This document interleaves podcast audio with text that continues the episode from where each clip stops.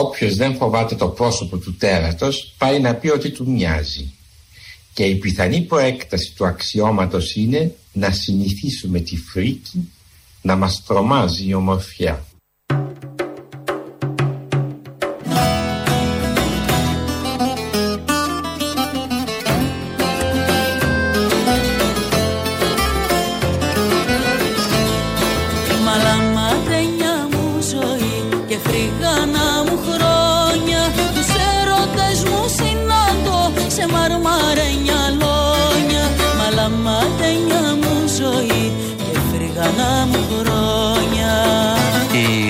Και κύριοι. Της αγάπης γερατάει μύθο για να κρατηθώ μου το φίλι της προδοσίας. Το παναριό φυλαχτό Τρίτη 26 Απριλίου 2022 Καλή Καλημέρα σήμερα κυρίες και κύριοι. Θανάσης Λάλλα στο πρόσωπο του τέρατος. Μένετε συντονισμένοι. Πώς να μην του μοιάσουμε; Το γέλιο και το δάκρυ μου. Χριστό Ανέστη. Περάσατε ωραία;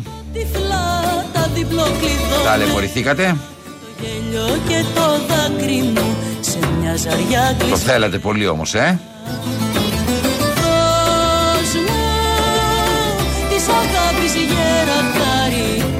Στον ήχο που φτάνει στα αυτάκια σας, τον επιμελείτε. Τον ήχο που φτάνει στα αυτάκια σας, τον επιμελείτε ο Χρήστος Μυρίδης, κυρίες και κύριοι. Ακούτε Θανάση Λάλα, την επιμέλεια των ηχητικών, ο Παναγιώτης Κάτσιος, τη μουσική επιμέλεια ο Βασίλης Κρυμπάς, την παραγωγή Μαρία Καφετζή και την αρχισταξία Χρήστος Μητυλινιός αυτή της εκπομπής. Όλα αυτά.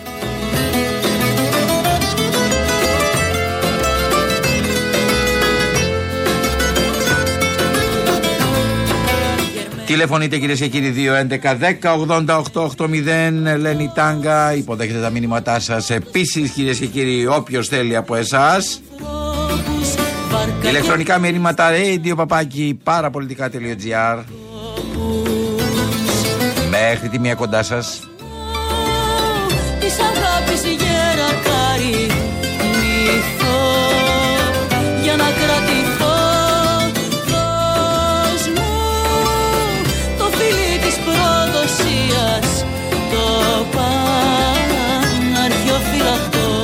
Σας ευχαριστώ για τα καλά σας λόγια. Τα περισσότερα καλά λόγια θα έπρεπε να ανήκουν κυρίες και κύριοι στο Βασίλη Κρυμπά. Τα καλά σας λόγια για τη Μεγάλη Πέμπτη, για την εκπομπή, τη δύο ώρη εκπομπή της Μεγάλης Πέμπτης και της Μεγάλης Παρασκευής. Τα αφιερώματα που έγιναν για τον Μάνο Χατζηδάκη και για την Μαρία Κάλλας. Ήταν καταπληκτικές οι μουσικές του Βασίλη Κρυμπά. Και βεβαίως και εγώ τον ευχαριστώ πάρα πολύ. Ήταν υπέροχα, υπέροχα, υπέροχα κυρίες και κύριοι. Εκπομπές που μπορείτε να τις φυλάξετε όπως και την χθεσινή με το Στέλιο Καζατζίδη. Ποιος δεν χαίρεται όταν λένε καλά λόγια; Αλλά όσοι εκεί σήμερα ακούτε κυρίες και κύριοι, στην Αρχή Θανάση Παπα-Κωνσταντίνου. Και στο χωριό ροχούδι Τραγουδοποιός, ποιητής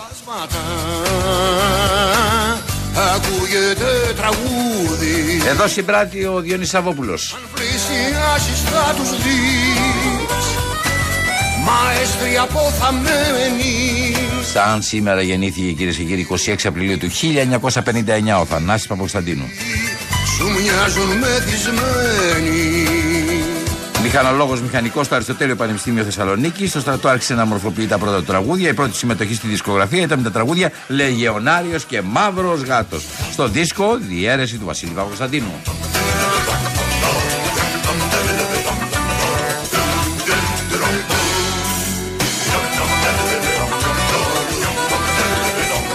Παίζει μπουζούκι, λαού, το κιθάρα. Τραγουδάει, συνθέτει και γράφει και στίχους. Με πέταχτα κόρτα κι πήραντελο λαμπίδες στους αρκασμού τα δόντια ήταν από τους σπουδαιότερους δρομέους αυτοκράτορες βασίλευσε από το, 1000, από το 161 ω το 180 μετά Χριστόν. Επί των ημερών του η Ρωμαϊκή Αυτοκρατορία έφτασε στο απογειό της. Η αρχή της πτώσης έγινε με τον διάδοχό του Κόμοδο. Ανάμεσα μου σε όλα τα άλλα και γι' αυτό τον αναφέρουμε κυρίες και κύριοι. Υπήρξε ο πιο σπουδαίος στοικός φιλόσοφος. Έγραψε το περίφημο «Τα είσαι αυτόν» που αρχικά είχε το χαρακτήρα ενός προσωπικού οδηγού διακυβέρνησης και αυτοβελτίωσης. Σήμερα θεωρείται από τα πιο σημαντικά φιλοσοφικά έργα της ύστερης αρχαιότητας.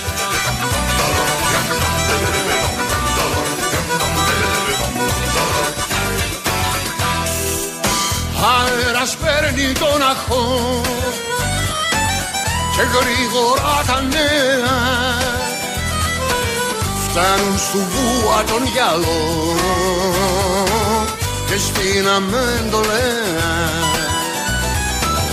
τα ακούν οι συμπαρήτησες κι αυτές ξετρέλαμμένες 26 Απριλίου λοιπόν γεννήθηκε κυρίες και κύριοι, γεννήθηκε ο Μάρκος Αβρίλιος. Ο άνθρωπος που υπέγραψε τη φράση Ο καλύτερος τρόπος για να αντιστέκεσαι είναι να μην εξομοιώνεσαι με τον αντίπαλό σου.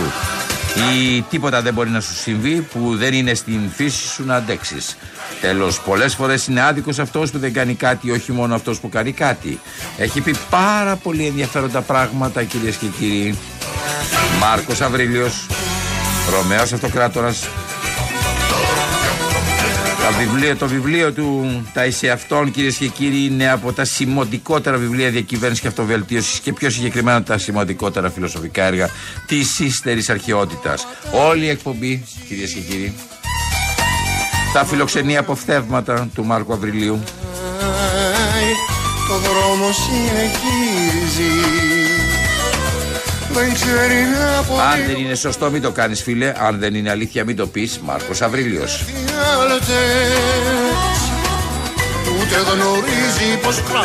Πολλές αντιδράσεις για την εξαγορά Twitter από τον Elon Musk. Μένετε συντονισμένοι μέχρι τη μία κοντά σας, Θανάσης Λάλλας, όλα εδώ. Θα υποθούν σήμερα.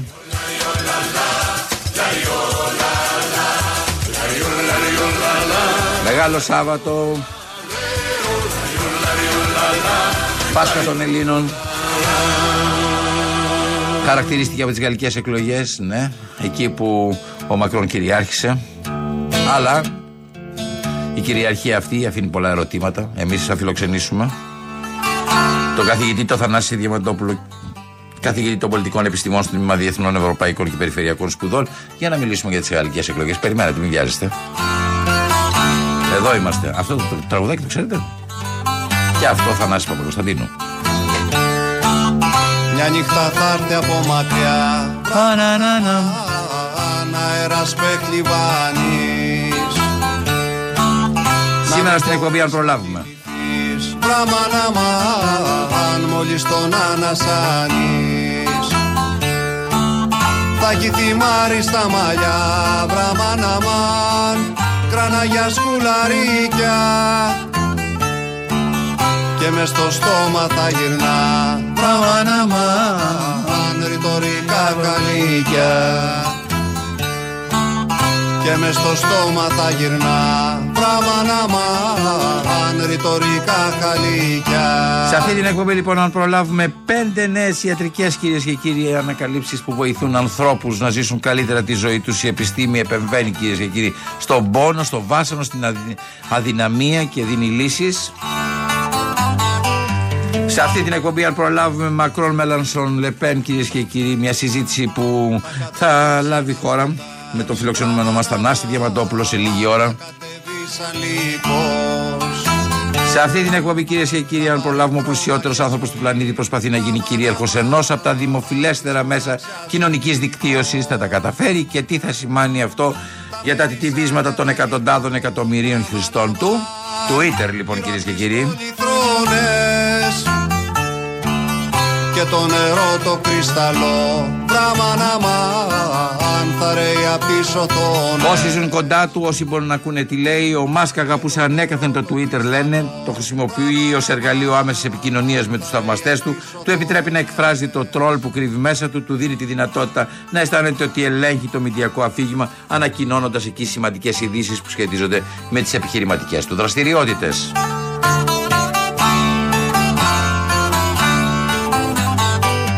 Εάν προλάβουμε σε αυτήν την εκπομπή, κυρίες και κύριοι, θα σας μιλήσουμε για το επόμενο μάτι που είναι στη γωνία. Ναι, το μάτι.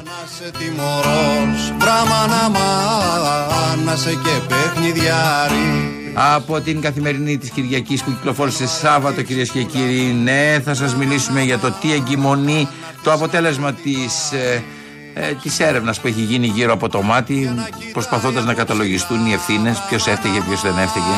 Όλα είναι πλημελήματα, κανένα δεν είναι κακούργημα, αλλά το κυριότερο από όλα οι ίδιοι κάτοικοι λένε ότι ένα μάτι είναι εκεί απ' έξω και μας βλέπει και μας απειλεί επίσης. Ναι, ναι, τίποτα δεν έκλεισε. Αυτά που οδηγήσαν στο μάτι συνυπάρχουν ακόμα. Λύσεις δεν υπάρχουν. Επίσης, κυρίες και κύριοι, αν έχετε χρόνο, αν έχετε χρόνο, αυτή η εκπομπή μέχρι να τελειώσετε σας παρουσιάσει και τα σταυροδρόμια του Τζόναθαν Φράνζεν. Ο Τζόναθαν Φράνζεν είναι από τους μεγαλύτερους μεγαλύτερους συγγραφείς της Αμερικής. Αυτή τη στιγμή εν ζωή συγγραφής έχει γράψει ένα αριστουργηματικό βιβλίο. Θα φιλοξενήσουμε απόψεις του.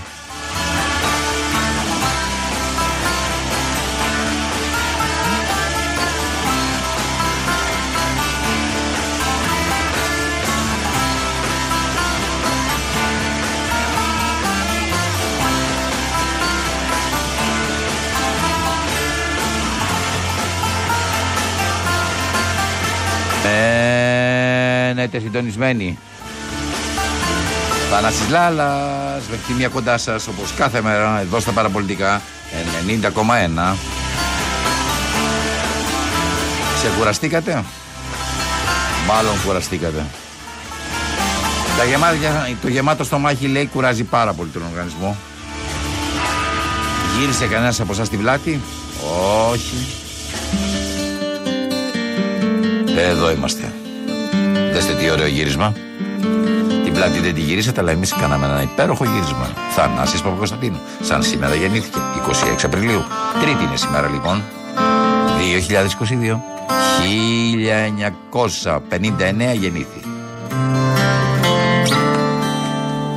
Μάσκα δεν έχω να γυρνώ η εκπομπή που ακούει ωραία τραγούδια. Διαλέγει ανάμεσα σε αυτά που ακούμε συνέχεια και συνέχεια και επιλέγει αυτά που ακούμε λιγότερο.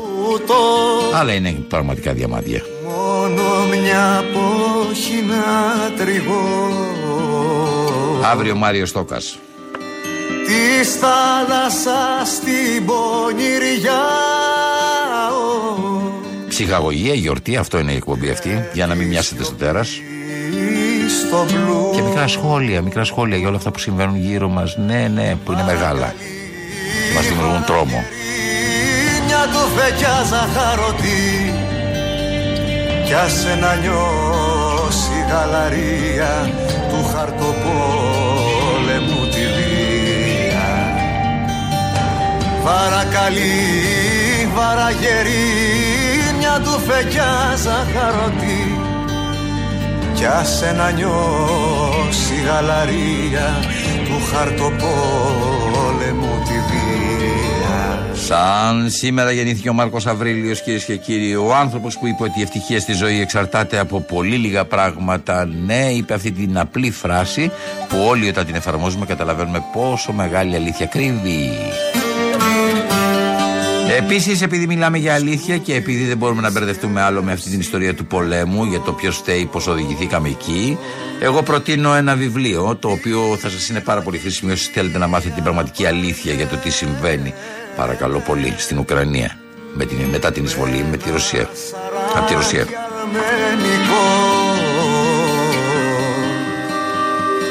Για δρόμους που δεν θέλησα ένα βιβλίο που κυκλοφόρησε το 2015. Το υπογράφει ένας από τους σημαντικότερους κυρίες και κύριοι, μια αυθεντία στις διεθνείς σχέσεις που έχει διατελέσει πολεμικός ανταποκριθής σε 30 χώρες κάνοντας ρεπορτάζ για τους πολέμους σε Κροατία, Βοσνία, Βόρεια Μακεδονία, Κόσοβο, Αφγανιστάν, Ιράκ, Λίβανο και Ισραήλ ενώ έχει καλύψει τρεις αμερικανικές προεδρικές εκλογές. Την Μάρσαλ, κυρίες και κύριοι. Το διάβασα αυτή την ε, περίοδο, δυστυχώς καθυστερημένος. 2015 καθυστερημένα το διάβασα. 2015 κυκλοφόρησε. Θα είχα πάρα πολύ ξεκαθαρίσει το τι συμβαίνει αυτή τη στιγμή μεταξύ Ρωσίας και Ουκρανίας. Θα είχα ξεκαθαρίσει το τι θα συνέβαινε εκεί. Ναι, ο Τιμ Μάρσαλ από το 2015 μίλησε, πρόβλεψε ότι η Ρωσία θα μπει στην Ουκρανία για συγκεκριμένους λόγους. Διαβάστε κυρίες και κύριοι, εχμάλωτη της γεωγραφίας από τις εκδόσεις Διόπτρα. Τιμ Μάρσαλ, διαφημίσεις. Θανάσης Λάρας, μέχρι τη μία κοντά σας, 12.25 τώρα η ώρα. Μην κοιτάτε το ρολόι, σας ενημερώνω εγώ. Ακούτε παραπολιτικά, 90,1. Ναι, ναι, ναι, το πρόσωπο του τέρατος και πώς να μην το μοιάσετε.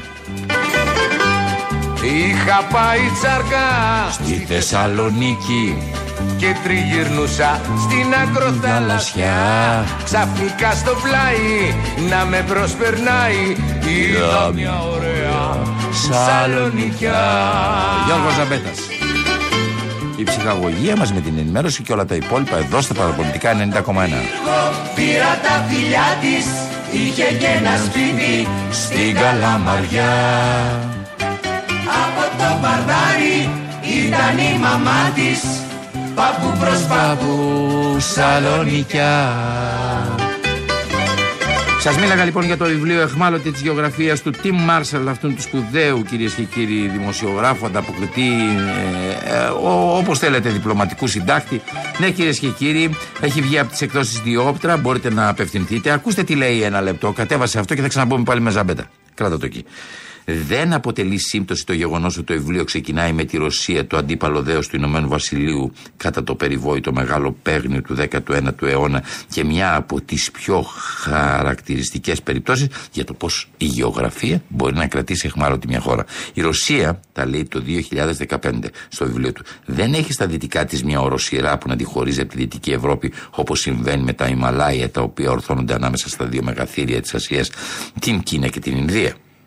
Αντίθετα, στα δυτικά της Ρωσίας απλώνεται η τεράστια βόρειο-ευρωπαϊκή πεδιάδα, η οποία αποτέλεσε ιστορικά πεδίο σφοδρών συγκρούσεων. Επιπλέον, τα περισσότερα λιμάνια της Ρωσίας τον χειμώνα παγώνουν. Το μόνο που μένει ανοιχτό είναι το λιμάνι της Σεβαστούπολης στις ακτές του εύξηνου πόντου. Επομένως, λέει ο Μάρσαλ, όταν το ΝΑΤΟ επιχείρησε να εντάξει στο δυναμικό του την Ουκρανία, ο Ρώσος πρόεδρος Βλαντιμίρ Πούτιν δεν είχε άλλη επιλογή από το να εισβάλλει στη Χερσόνησο της Κρυμαίας. Η γεωγραφία δεν του άφηνε άλλα περιθώρια. Αχ, κυρίες και κύριοι, απευθυνθείτε, αγοράστε ή διαδικτυακά ή από το βιβλιοπόλη σας εχμάλωτη της γεωγραφίας του Τιμ Μάρσαλ. Σας το λέω αυτό γιατί παρακάτω λέει για ποιο λόγο δεν πρόκειται ποτέ να επιτεθεί ή η Κίνα στην Ινδία ή η Ινδία στην Κίνα. Γιατί ενδιάμεσα υπάρχουν τα Ιμαλάια στη Τσιμισκή Από εκεί και πέρα γίναμε παρέα και γίναμε ζευγάρι. Εγώ και αυτή.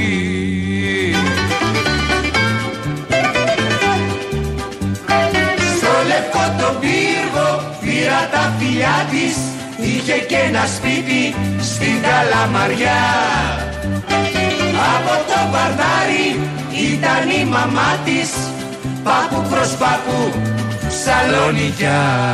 Κυρίες και κύριοι, περάσαμε μια όμορφη Πασχαλιά με γαλλικές εκλογές. Όσοι μείνατε στα σπίτια σας, ανοίξατε τις τηλεοράσεις, θα είδατε βεβαίως το βράδυ της, ε, του Πάσχα ε, το αποτέλεσμα των γαλλικών εκλογών. Σήμερα εμείς είμαστε εδώ, είμαστε Τρίτη κυρίες και κύριοι 26 Απριλίου 2022 και έχουμε το αποτέλεσμα το οποίο προέκυψε από τις γαλλικές εκλογές. Ο Μακρόν κυριάρχησε ε, στις, ε, την δεύτερη εβδομάδα, τη δεύτερη εκλογική αναμέτρηση στις ε, γαλλικές εκλογές. Ναι, ε, κέρδισε την ε, Λεπέν. Πολλοί νιώθαν μια ανησυχία. Εμείς έχουμε για να συζητήσουμε το θέμα στην τηλεφωνική μας γραμμή ε, την ε, φιλόξενη φωνή για τέτοιου είδους θέματα τον Θανάση Διαμαντόπουλο, τον καθηγητή πολιτικών επιστημών στο Τμήμα Διεθνών Ευρωπαϊκών και Περιφερειακών Σπουδών. Κύριε καθηγητά, τι κάνετε; Καλημέρα σας. Καλή σας ημέρα. Χρόνια πολλά. Ευχαριστώ για την πρόσκληση και επιτρέψτε μου πριν περάσουμε στη συζήτηση για τα γαλλικά, μιας και αναφερθήκατε στου εχμάλωτου της γεωγραφίας, να πω ότι στις προσεχείς μέρες θα βγει ένα βιβλίο που θα μπορούσε να τηλεφορείται εχμάλωτη της ιστορίας και είναι το βιβλίο μου για τον εθνικό διχασμό και τη δίκη των έξι για την οποία συμπληρώνουμε, από την οποία συμπληρώνουμε 100 χρόνια και είναι το πιο δραματικό και το πιο εναποθέσαν αποτύπωμα στο συλλογικό ασυνείδητο των Ελλήνων γεγονός της νεότερης ιστορίας μας. Σας ευχαριστούμε πάρα πολύ για την ενημέρωση αλλά και για τη συγγραφή του βιβλίου.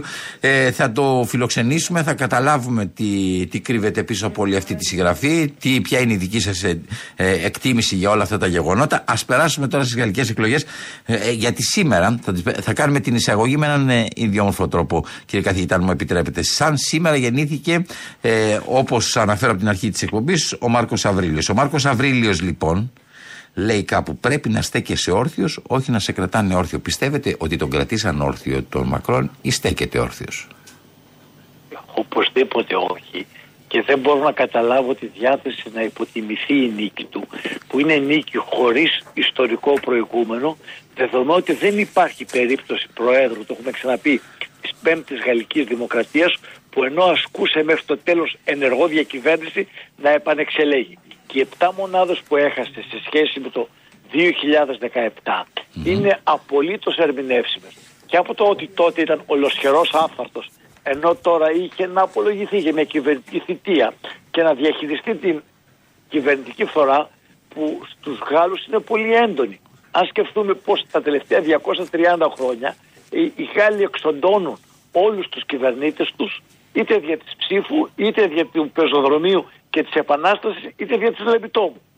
Και απ' την άλλη τότε είχε μια Λεπέν εξαιρετικά ακραία η οποία ζητούσε την άμεση έξοδο της χώρας από την Ευρωπαϊκή Ένωση και το κοινό νόμισμα και αλλαγή όλων των δομών της οικονομίας και τον διεθνό προσανατολισμό της χώρας ενώ τώρα είχε μια αντίπαλο πολύ πιο πραγματίστρια που αναφερόταν στα συγκεκριμένα δεδομένα. Ο, Λε, ο Μακρόν έδειξε ένα εξαιρετικό πολιτικό ταλέντο και κατά την άποψή μου κατήγαγε μια προσωπική νίκη που πρέπει να το πιστωθεί παρά το γεγονός ότι ήταν η εκλογική αναμέτρηση με το εντονότερο ταξικό αποτύπωμα νομίζω στην ιστορία της Γαλλίας. Αυτό ίσως είναι το πιο σοβαρό κύριε καθηγητά. Δηλαδή Ακριβώς. οι προηγούμενοι που ε, ε, διεκδικούνται στην Προεδρία, όπως αναφερθήκατε κι εσείς, είχαν να κάνουν με συστημικό αντίπαλο. Εδώ πέρα έχουμε με έναν αντισυστημικό αντίπαλο και με έναν βαθιά ταξικό αντίπαλο. Που ουσιαστικά αυτό, ναι, μεν στην πρώτη εκλογική αναμέτρηση καταδεικνύει κάποιες δυνάμεις οι οποίες αυτή τη στιγμή χαρακτηρίζουν λίγο το εκλογικό σώμα, το γαλλικό εκλογικό σώμα, για να μην σας πω το γενικότερο ευρωπαϊκό σώμα, εκλογικό σώμα, αλλά ταυτόχρονα στη δεύτερη Κυριακή λόγω της ε, μορφής εκλογής του Πρόεδρου τη της Γαλλικής Δημοκρατίας ε, είχε ο, ο Μακρόν να, να αντιμετωπίσει μια αντισυστημική, μια πάρα πολύ περίεργη υποψήφια και βέβαια και στις προηγούμενες εκλογές το ίδιο συνέβη αλλά θέλω να σας πω ότι κάτι δείχνει αυτό έτσι δεν είναι; Ναι, πέρα του αντισυστημικού ο Μακρόν και λόγω κάποιων εξυγχρονιστικών του κινήσεων την επένδυση, ξέρω εγώ, στις τεχνολογίες, ε, στην απασχόληση με τεχνολογίες υψηλής εχμής που ε, έδωσαν μεν ε, απορρόφηση στην αγορά εργασίας στους νέους. Γι' αυτό και υπερψηφίστηκε συνδεπτικά από τους πολύ νέους. Μέχρι τα 25 και μετά με τους συνταξιούχους. Από τους συνταξιούχους που δεν απειλούνται από τη συνταξιωτική του μεταρρύθμιση. Ε, ταυτόχρονα όμως ε, και ταξικό πρόσημο είχε.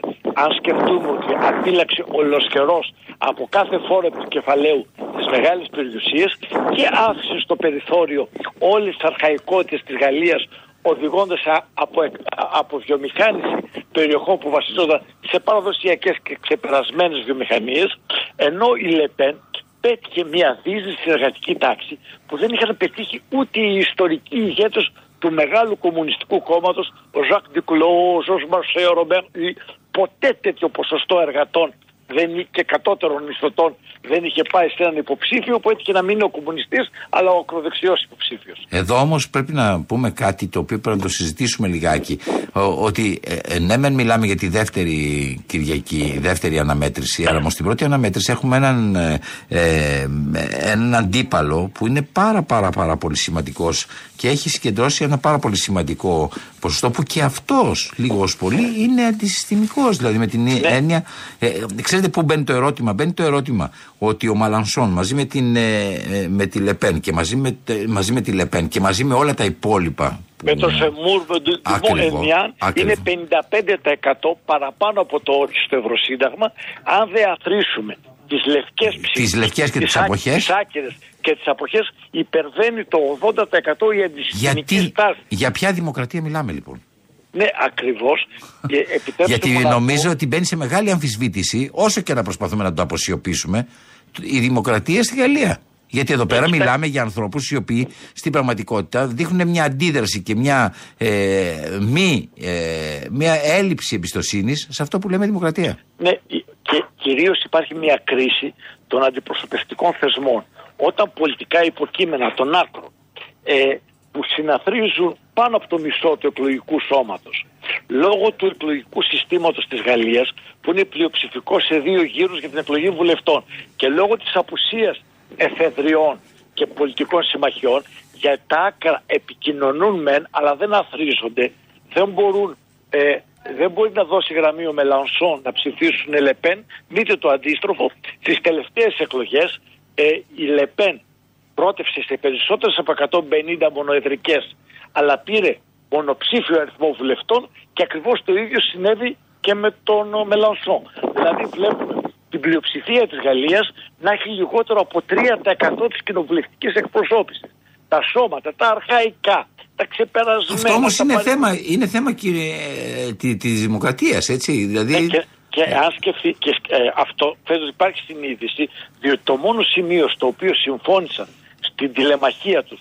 Ο Μακρόν με τη Λεπέν είναι ότι μάλλον θα επανέλθουν στην επταετή προεδρική θητεία συνδυαζόμενη με εισαγωγή αναλογικής εκπροσώπησης στο Κοινοβούλιο που σημαίνει ότι ο πανίσχυρος πρόεδρος θα έχει μπροστά του ένα κονιορτοποιημένο κοινοβούλιο, ένα πολυδιασπασμένο και θα αναζητεί ε, περιστασιακές και εξειδικευμένες συμμαχίες, ε, ε, κοινοβουλευτικές συμμαχίες διαφορετικές κάθε φορά για ανάλογα με τη φύση και τον πολιτικό προσανατολισμό του νομοσχεδίου που θα θέλει να περάσει. Αυτή η λογική πάντως φέρνει σε μια, στην επικαιρότητα και τη δική μας ιστορία με το εκλογικό σύστημα. Έτσι, βεβαίως ναι. διαφορετικό, αλλά όμως που ουσιαστικά πρέπει να μιλήσουμε ότι η φιλοσοφία λίγο ως πολύ για να μπορέσει να εκπροσωπηθεί ε, η κοινωνία έτσι όπως ακριβώς τώρα συμβαίνουν τα πράγματα, βλέπουμε ότι πηγαίνουμε σε πολύ ε, πιο πλειοψηφικά.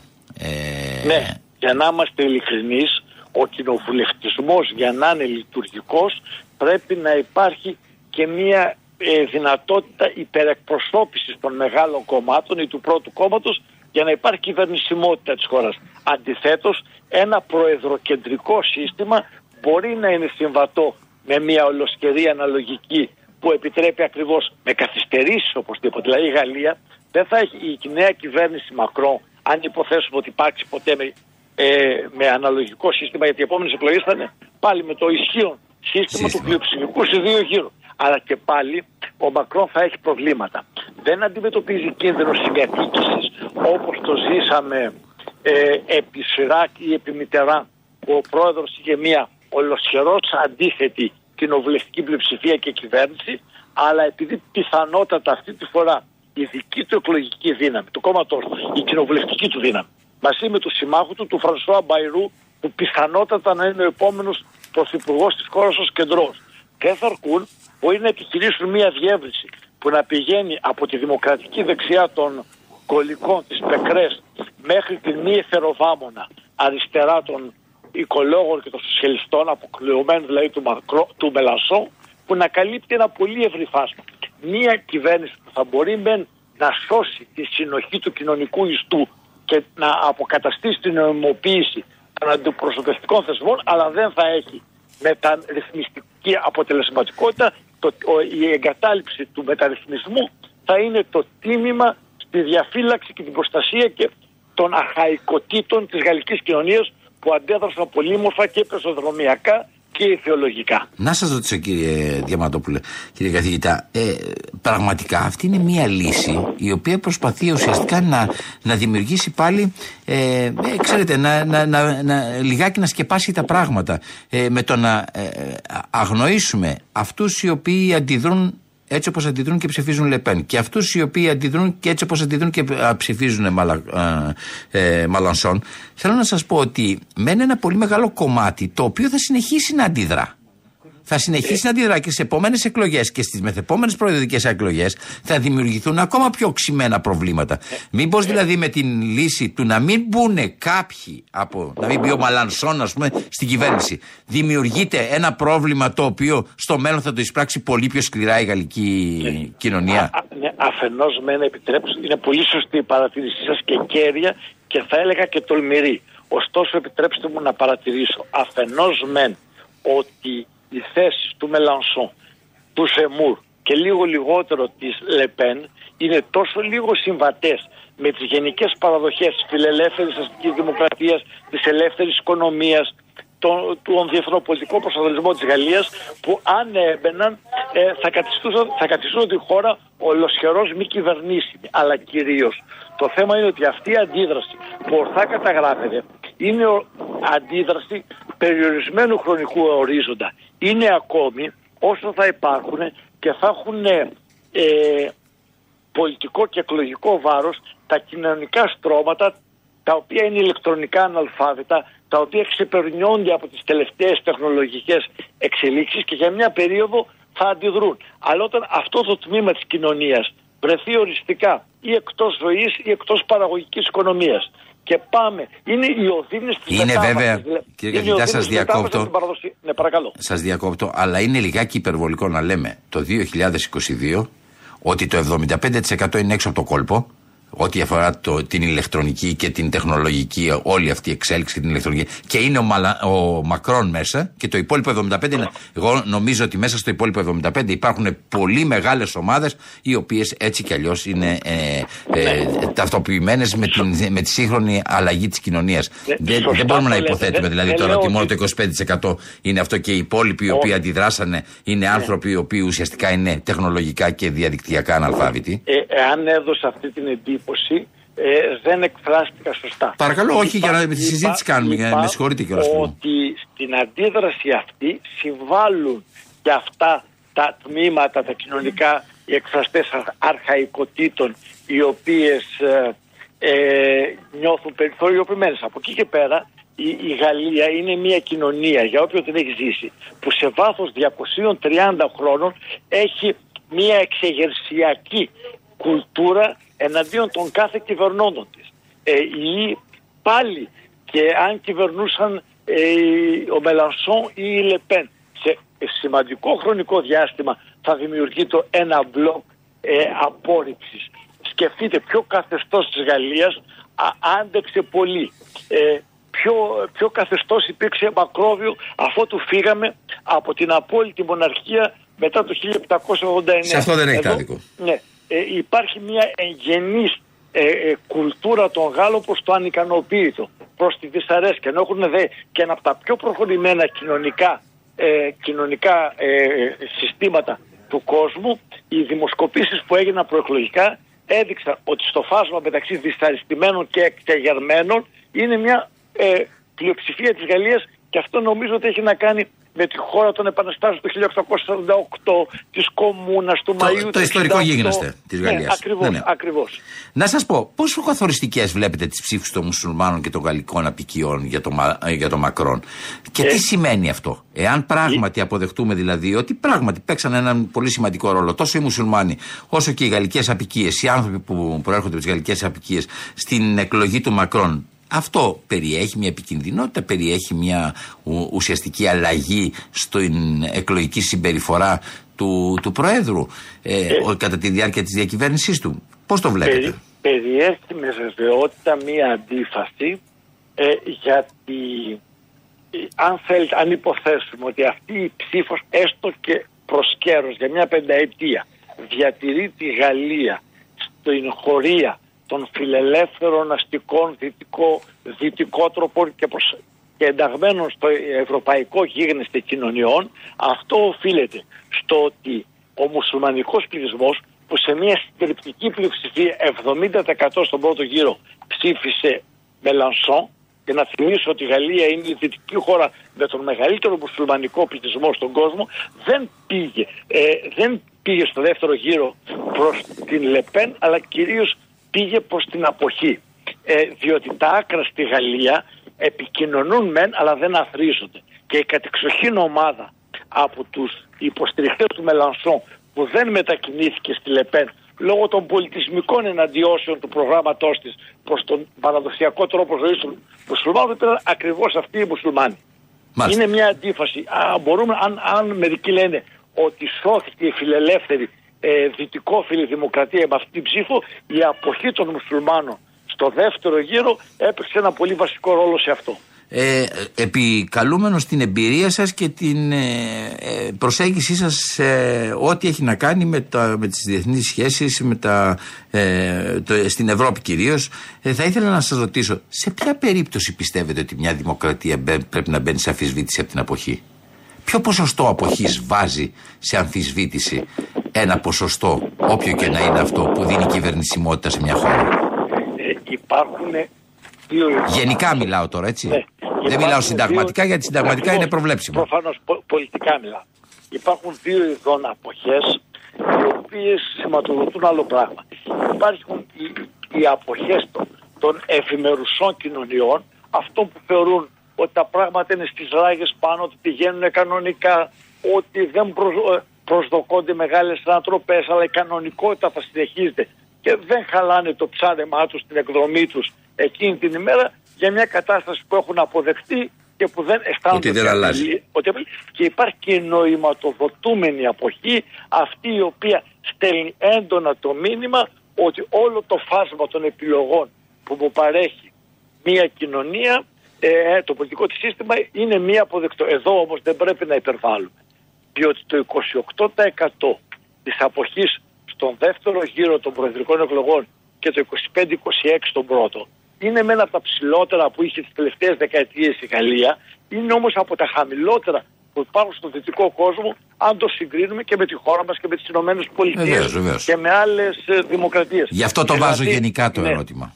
Δεν είναι τόσο η αποχή μόνο ότι παίζει το ρόλο της, όσο αυτή η τριχοτόμηση του πολιτικού πεδίου, γιατί υπάρχουν δύο εντονότατοι αντισυστημισμοί, οι οποίοι βρίσκονται στα διαφορετικά άκρα και αυτό είναι και η τύχη, υπήρξε και η τύχη του Μακρόν, υπήρξε και η τύχη της φιλελεύθερης δημοκρατίας. Διότι ενώ είναι πλειοψηφική αντισυστημική, η εκδηλούμενη, η εκφραζόμενη αντισυστημική ψήφος είναι διασπασμένη, είναι πολιτικά αντίθετη και στις βουλευτικές εκλογές θα είναι ακόμα πιο δύσκολο να αθρηστεί για τον εξής λόγο.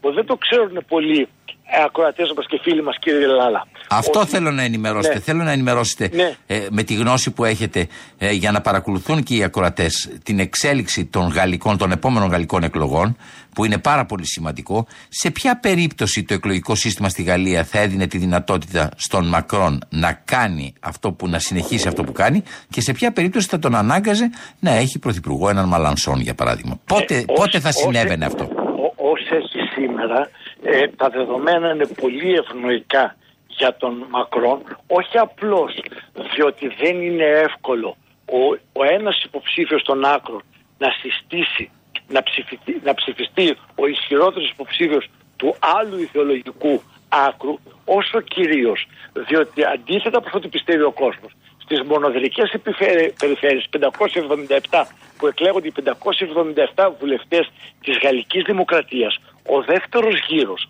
δεν είναι μεταξύ των δύο προπορευόμενων όπως γίνεται στις προεδρικές εκλογές αλλά είναι μεταξύ όλων όσων έχουν περάσει το 12,5% των εγγεγραμμένων δηλαδή το 17, 18, 19 των ψηφιζόντων ανάλογα με την αποχή. Μάλιστα. Και επομένως ο, ο Μελανσόν ή η Λεπέν ή ο Ζεμούρ αν ο υποψηφιός τους βγει τρίτος ή τέταρτος δεν μπορεί να τον αποσύρει ε, ε, είναι υποχρεωμένος να τον κρατήσει πολιτικά να υπερασπιστεί. Να τον στηρίξει.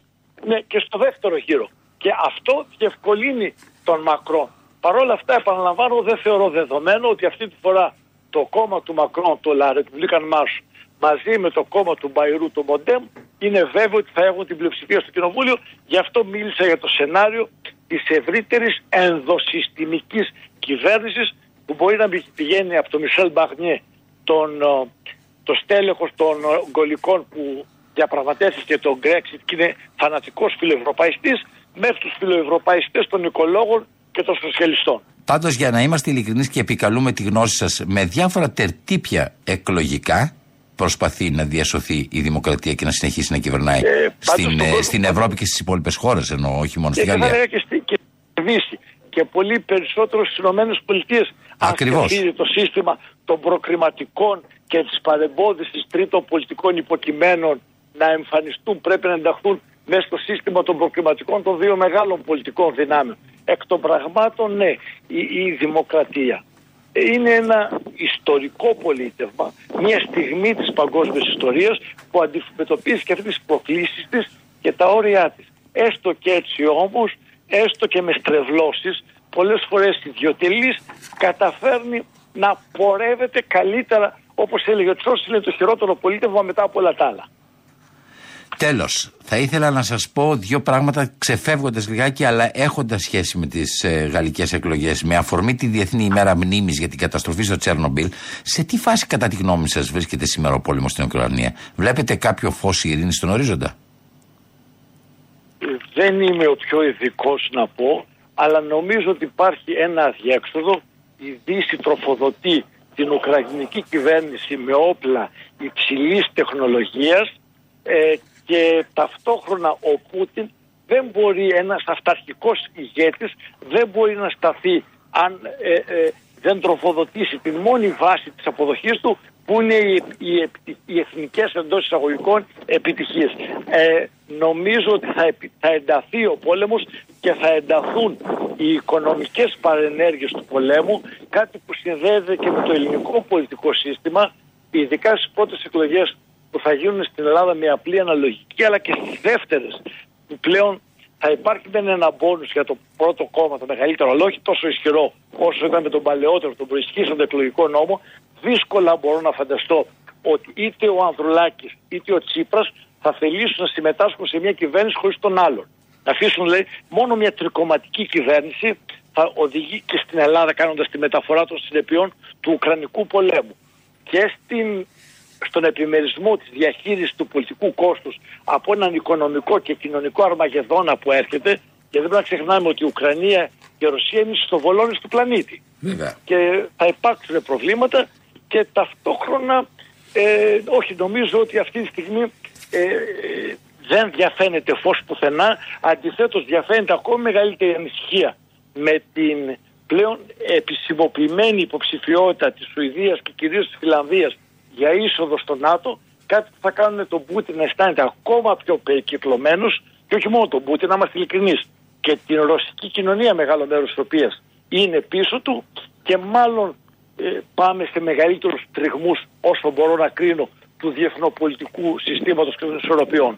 Πόσο επικίνδυνο είναι το ότι πηγαίνουν σε ιδιωτικά χέρια το Twitter, δηλαδή με την έννοια σε, στα χέρια του Elon Musk, που είναι ένας άνθρωπος ο οποίος ο ίδιος ο Bill Gates τον ε, ονομάζει απρόβλεπτο. Δηλαδή ένα από τα μεγαλύτερα αυτή τη στιγμή διαδικτυακά εργαλεία. Άλλωστε στις προηγούμενες Αμερικανικέ εκλογές λένε ότι το Twitter έπαιξε πολύ μεγάλο ρόλο. Ένα από τα μεγαλύτερα διαδικτυακά εργαλεία πάει στα χέρια ενός ανθρώπου που ο ίδιος ο Bill Gates αλλά και πολλοί ακόμα σήμερα βλέπω αμφισβητούν την, ε, ε, τη, τη συντηρητική πλευρά της χρήσης του συγκεκριμένου μέσου. Ναι, εδώ υπάρχει ένα δίλημα.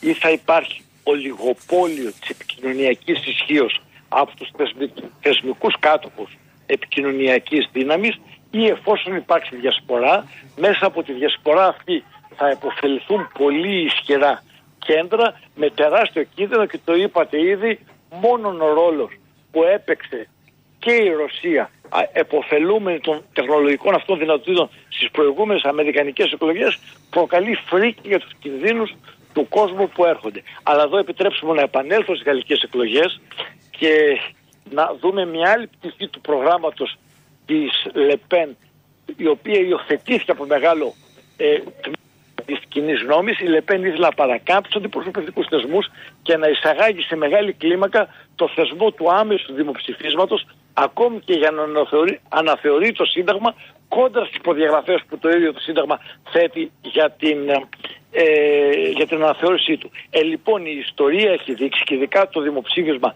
λαϊκής πρωτοβουλίας στι πολιτείε των Ηνωμένων Πολιτειών, όπου υπάρχει, ότι μόνο πανίσχυρα οικονομικά και επικοινωνιακά κέντρα μπορούν να συγκεντρώσουν τις προποθέσει και να θέτουν το πολιτικό σύστημα και την κοινωνία υπό τη διαρκή εκβίαση και τον κλειδονισμό των ιδιωτελών συμφερόντων τους που θα το εμφανίζουν ως λαϊκή ανησυχία για το Α ή Β ζήτημα. Το δημοψήφισμα είναι ένας επικίνδυνος θεσμός που έχει οδηγήσει σε πολύ μεγάλους δεινά στον κόσμο. Να θυμίσω ότι με δημοψήφισμα ενωπήθηκε το, το αξίωμα του καγκελαρίου και του προέδρου του Ράικ στο πρόσωπο του αδέλφου Χίτλερ. Με δημοψήφισμα επιβεβαιώθηκε η, η ενσωμάτωση της Αυστρίας στη Γερμανία και τα δημοψηφίσματα εμπόδισαν την Ελβετία μέχρι τη δεκαετία του 1970 να δώσει ψήφο στις γυναίκες.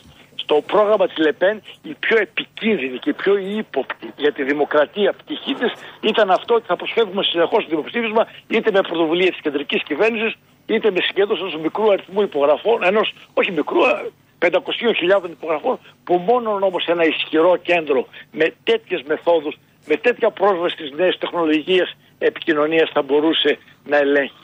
Πάντως ε, τελειώσαμε γιατί δεν έχουμε άλλο χρόνο. Θέλω να σας πω την ίδια στιγμή που μιλούσατε εσείς και αναλύετε όλο αυτό το πράγμα για την Ρωσία, για την Ευρώπη, για, το, για την Ουκρανία και όλα αυτά τα πράγματα. Βλέπω έναν τίτλο στη τηλεόραση στο Πεκίνο. Λέει ότι ο μεγαλύτερος σαμποτέρ της ειρήνης είναι οι Ηνωμένες Πολιτείες. Το λέω αυτό γιατί πραγματικά ζούμε σε μια πολύ δύσκολη εποχή που μεγάλες δυνάμεις έχουν τελείως διαφορετικές και αντιφατικές απόψεις γύρω από το ίδιο θέμα. Κύριε καθηγητά, σας ευχαριστώ. Ένα, ένα ακριβώς της τάση της δημοκρατία είναι η περαιτέρω προσέγγιση Ρωσίας και Κίνας και όσο περικυκλώνουν η Ρωσία με τη συνεχή επέκταση του ΝΑΤΟ τόσο θα τη ρίχνουν στα χέρια της Κίνας και στα νύχια της Κίνας. Αυτό λοιπόν. Να είσαστε καλά. Σας ευχαριστώ πάρα πολύ που ήσασταν ε, καλεσμένος, δεχτήκατε την πρόσκληση και πάλι χρόνια πολλά. Χρόνια πολλά και καλή μέρα. Καλή σας μέρα.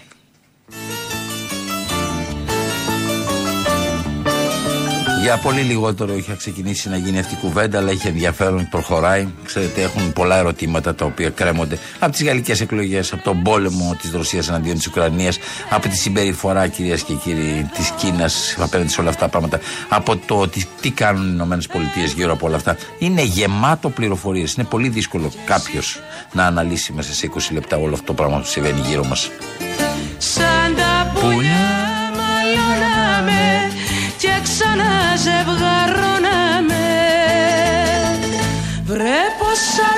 αλλάζουν οι καιροί Εγώ εδώ και εσύ εκεί Αλλάζουν πραγματικοί καιροί αλλά τρέχει ο χρόνος. Ε, σας ευχαριστώ πάρα πολύ για μία ακόμα φορά. Σήμερα ήταν κοντά σας από τις 12 μέχρι τη 1. Κάθε φορά από τις 12 μέχρι τη 1 είναι κοντά σας ο Θανάσης Λάλας. Σας εύχομαι καλή, καλή συνέχεια.